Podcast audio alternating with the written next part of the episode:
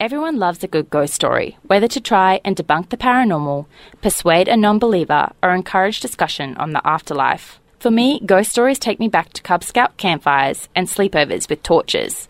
Phil Spencer's Hooting and Howling captures this essence of storytelling, a delightful and highly entertaining manner, as he recounts his own experiences of hunting down a ghost, complete with spooky torchlight. Performing at the Butterfly Club on a bare stage, Phil conjures up an atmospheric world of senses through words alone, taking us to another time.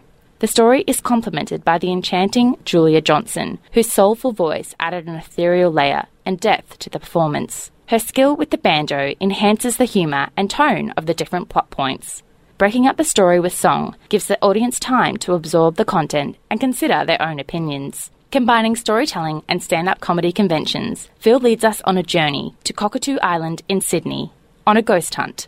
The simplicity of the plot was created into a spellbinding tale of the different people he met, the emotions he felt, and mundane aspects worthy of inspection. His talent with different impersonations is impressive, transporting the viewer to Cockatoo Island to soak in the atmosphere and Phil's perspective of that night. As the telling continues, Phil has moments of self-awareness, introspection, which increases our relationship with him. While predominantly a comedy, Phil intertwined beautiful philosophical thoughts we have all had in the past.